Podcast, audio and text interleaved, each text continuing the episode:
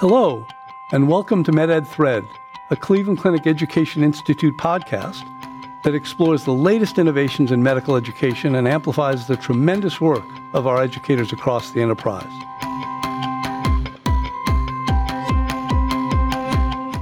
Hi, welcome to today's podcast, MedEd Thread, a Cleveland Clinic Education Institute podcast.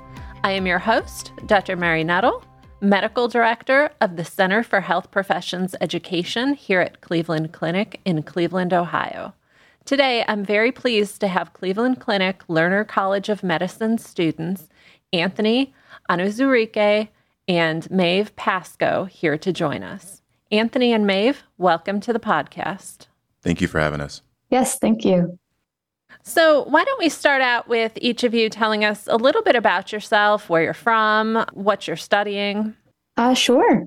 So I'm originally from East Lansing, Michigan. I went to the University of Michigan for my undergraduate degree, where I studied honors neuroscience and received a minor in science, technology, and society from the residential college. And currently, I'm a medical student at the Cleveland Clinic Lerner College of Medicine, getting my medical degree and also a master's degree in clinical research. So, my name's Anthony, and originally from Kansas City. I went to college at the University of Missouri, got a bachelor's in both chemistry and biology.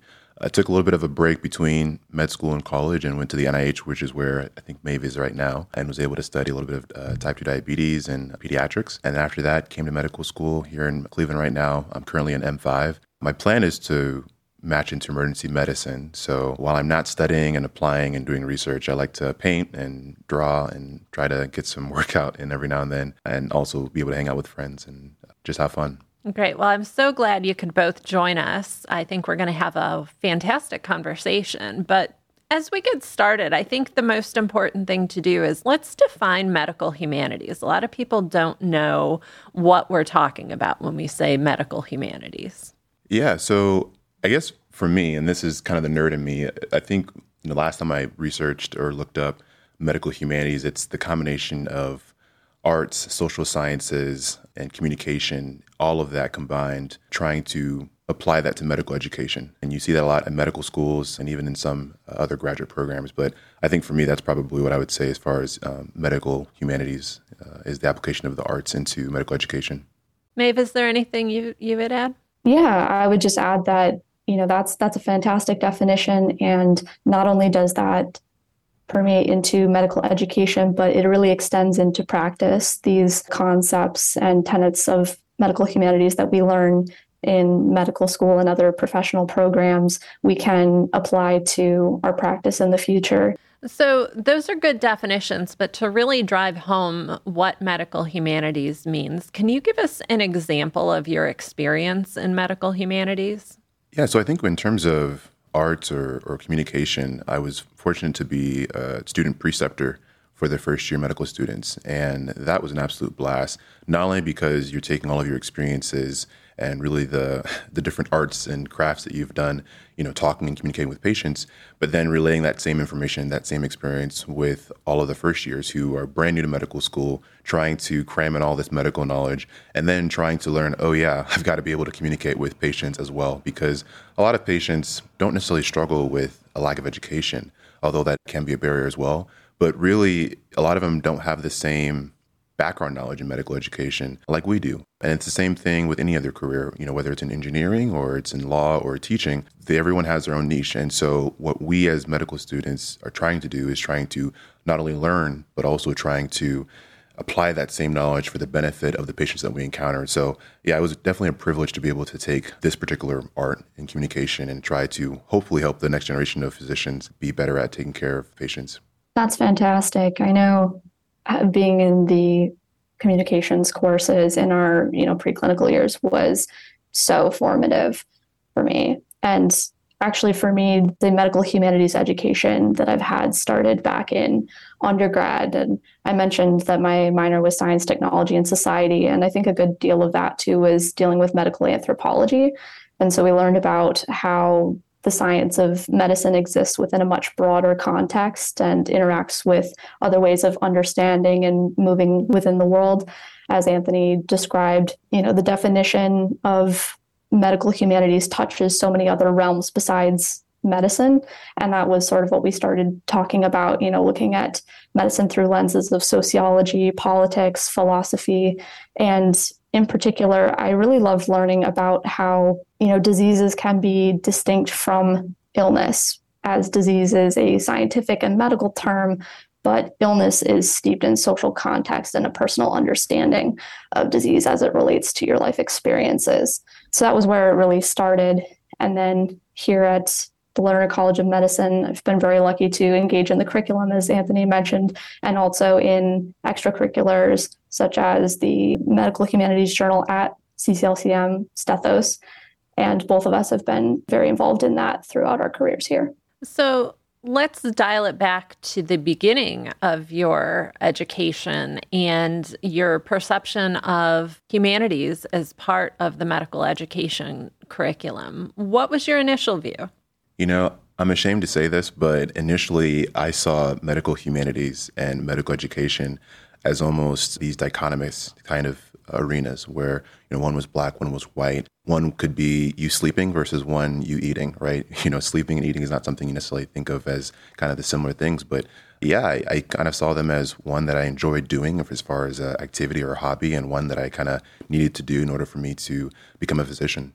Yeah, I have to say, initially I was really excited to see dedicated time for the humanities in the curriculum, but I was nervous to see how other students would respond to having it in the curriculum, just because I think many people do have this view of, you know, medical science is one field entirely divorced from humanities and fields such as that. So I was excited to see that people did place value on it, but I was anxious to see if other students would place the same value on that curriculum. So that's really interesting. You both sound like you came from a different perspective where maybe, Anthony, you were more skeptical about medical humanities and what it might take away from your time studying some of the more scientific aspects of medical education. Whereas, Maeve, it sounds like you came from a perspective where you had an appreciation for inclusion of this aspect of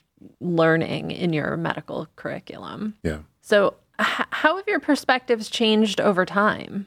Well, they, they obviously, uh, being on this show, they definitely have changed over time. As you go through medical school and you know, you're studying and, and learning all these different things, you're using all these different mediums to learn the material. I mean, you can definitely read a textbook, and those definitely help a lot of people, but oftentimes you're struggling with energy and time and trying to cram a certain amount of information in a short period of time is is a hard thing to do, but yet you have things like YouTube where you can watch these really short snippets of videos that can kind of have that have diagrams to demonstrate what's going on. You have things like sketchy videos, which I'm sure if any medical student is listening to this right now, they know exactly what I'm talking about, where they use different pictures as synonyms or analogies um, or representations of a certain symbol that can help them memorize either medication or remember a particular bacteria.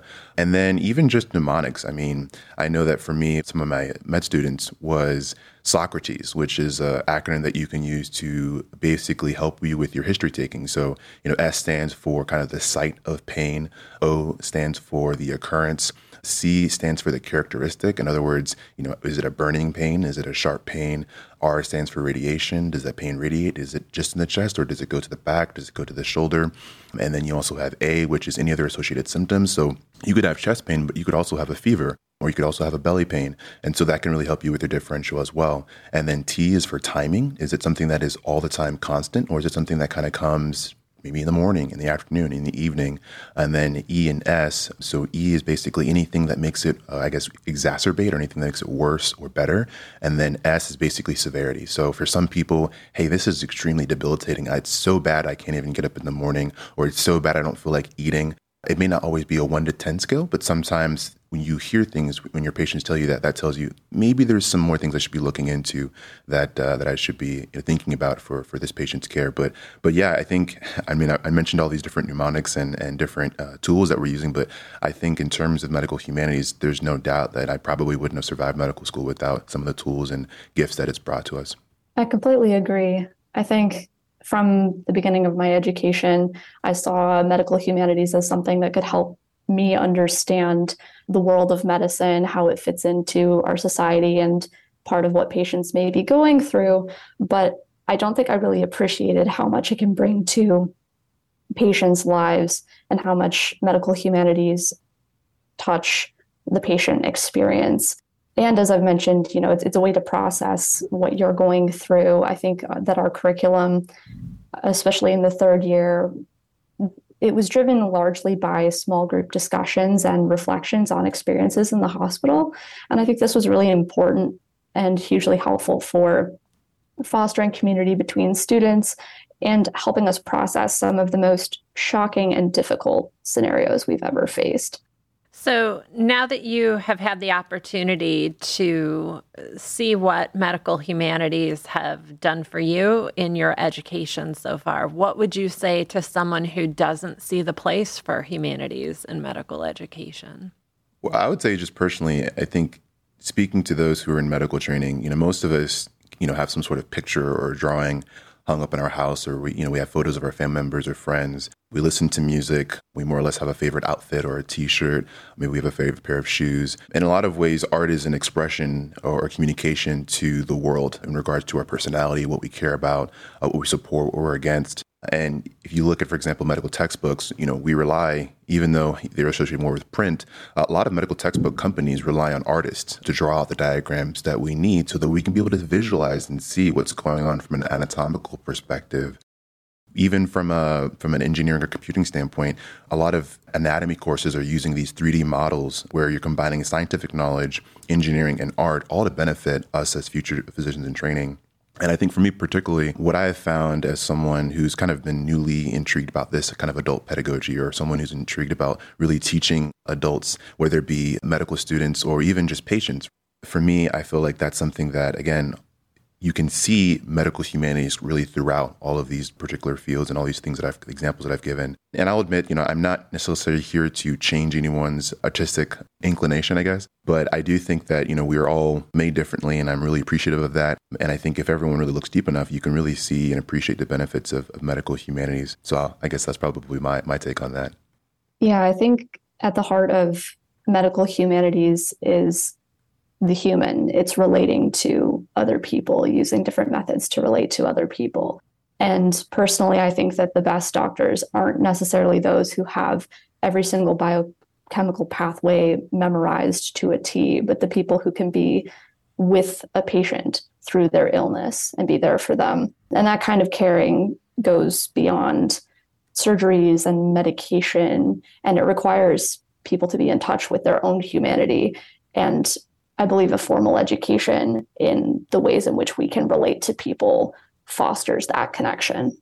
I think that that's absolutely true. You make such a good point. And I, I know that as somebody who's a consumer of healthcare, as we all are, I have felt that connection. You think about who's the best doctor you've been to, or, you know, making the best of a bad situation. It's not always a positive situation. It's always been that physician who can empathize with the patient and their family, whether or not they're from a similar perspective or background. Couldn't agree with you more. What experience so far do you think has changed you the most as a future doctor? So I'm going to cheat a little bit and and not to sound bland or anything, but I don't think there has been any specific experience that I have gone through, but rather been it's a culmination of, of experiences that has helped kind of shape who I am today. Each day or each stage of my development has required the previous ones for me to kind of get to where I am right now. But I will say, in terms of a, a thought process, you know, as a student, you know, you're kind of thinking of okay, well, I've got to have my you know self care. I've got to have different things that I do to kind of make sure that I'm still sane.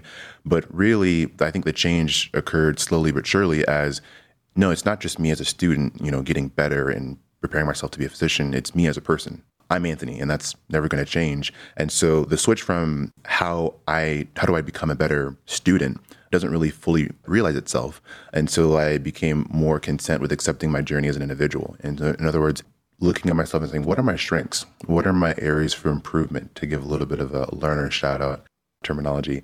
And really being able to understand that and say, here, this is my journey. I'm not comparing myself to anyone else. These are the things that I like to do. These are things that I want to get better at. And all of those things, I think, in some way or another, has helped me become a better physician in training. I'm so glad you led with that as well, Anthony, because I was going to say something very similar. I think it's an aggregate of experiences and reflecting on those experiences that have changed me the most. And I think those experiences, kind of, what we were talking about Dr. Nettle, those experiences where perhaps I don't have the technical skill as a medical student to provide something very specific to a patient's care, but to just give them my time, to give them a listening ear when they need someone the most. Those experiences with patients have been the most formative for me because I think their appreciation for your time and empathy is almost palpable in these situations. And I've seen it really, how it really changes a patient's experience with the healthcare system and with their illness. And even the most difficult encounters can resolve with everyone feeling appreciative for the conversations and connections that have been made when healthcare providers lead with empathy. And ultimately, that's the kind of physician I would like to be someday someone who leads with empathy in every encounter. That's excellent to hear. Now, we're nearing the end of our time for this podcast. So, I want to ask each of you is there anything that I didn't ask you that you feel is important for our listeners to know, or something else you'd like to add? Honestly, there's not much to say other than I feel extremely appreciative for all of the experiences that we've had at the Lerner Colleges of Medicine and all of the time and effort and care that's put into our medical humanities curriculum. And I would urge anyone debating about whether it's worth it to dedicate that time for medical students to really delve into medical humanities topics and give time to those issues that that it is worth it and it's really made a difference for me and it sounds like for Anthony as well and for our other classmates. Absolutely. Yeah, I'm, I'm glad you, you love with that as well because I'll kind of do the same thing and, and say very similar things. To me, it's not about whether others see a place for humanities in medical education. I believe, very similar to what Maeve mentioned earlier, medical humanities is innately woven in human nature. To me, the only difference between someone seeing the use of medical humanities or not is whether the educator or curriculum explicitly states that. And I think we're fortunate in that we have a curriculum that explicitly carves out time for us to fully appreciate it. But I don't know. I think in the same way that you know when you when you think about, for example, caring for patients, often the most important exam is observation. You can't take too much from it, obviously, but it does tell you a lot. When you go in and you see a patient, you know you may see a, a big big fat ring on their finger, and you could tell, okay, this person's either married or maybe recently widowed what is their line of work? If you see paint on their hands, you can probably tell someone's maybe in working in construction. Do they smoke? You know, oftentimes you can smell that when you walk around people, kind of the cigarette smoke. What is their vision like? Is someone wearing glasses? Are they wearing an eye patch? That obviously tells you a lot. Even their mobility, you know, if you see a, a crutch or a walker or a cane, maybe the patient's amputated, maybe they've got some wasting going on and they've got some very, their, their legs are kind of uh, smaller than their, their upper body. And that tells you a lot. Even their psychiatric condition, are they smiling when you walk in? Do they kind of have more of a flat affect? Or are they crying? You know, those are all things that you can pick up extremely fast just from observing. And, and these are the same skills that we have developed since we were little. It's not as if someone has taught us any of these skills. This is human nature. These are human skills that we've picked up. And all we're simply doing, at least from a medical humanities perspective, is simply applying the very human touch that, again, everyone has pretty much already prefaced to our line of work. That's a, an excellent way to end this conversation. But I'd like to ask you just one more question. What do you like best about Cleveland or Northeast Ohio? Yeah. So I'm originally from Kansas City, as I probably have already mentioned that beforehand. And so, in, in a weird way, Cleveland is actually very similar to, to Kansas City in the sense that it's a it's a small big city. You've got all of your amenities, whether it be sports, whether it be restaurants, whether it be different areas you can go to downtown. There's not a lot of things that you can find in bigger cities that you couldn't necessarily do here in Cleveland. You may not have as many options, but I think for me, one of the things I love to do and my favorite things about Cleveland is the restaurants. I love to eat. And so I feel like that's one of the things I really enjoy about Cleveland and, and really hanging out with my friends. Yes, restaurants are definitely a huge part of the draw to Cleveland. And I love that there's so many things to do no matter what your interests are. So if you like sports, there are plenty of games to watch. If you like the outdoors, we have the metro parks, we have the lake. If you like, you know, just hanging out with friends and, you know, going downtown, there are plenty of attractions for for food, for entertainment. I love the versatility of it and I love that there are so many nice places very close to the city that you can live. So we can go to medical school basically en route to downtown, but nearby there are beautiful places with lots of greenery to live. And coming from Michigan, it's an environment that I was very used to, I suppose. So it was nice to go somewhere that had very similar amenities, but just more of them and a, a really great community. I'll add one more thing too. And being from Kansas City, we're basically more inland. Uh, Cleveland has a beach, and for me, that's been a, a delight to have. Um, you don't necessarily get to enjoy it all year round, but especially now in the summertime, it's it's beautiful and uh, an amazing place to go and take as a as a respite. Well, thanks for that perspective. Cleveland is fortunate to have both of you. Thank you so much, Anthony and Maeve. This has been a great podcast. To our listeners, thank you very much, and we'll see you on our next episode. Have a wonderful day. This concludes this episode of MedEd Thread, a Cleveland Clinic Education Institute podcast. Be sure to subscribe to hear new episodes via iTunes, Google Play, SoundCloud, Stitcher, Spotify, or wherever you get your podcasts. Until next time, thanks for listening to MedEd Thread, and please join us again soon.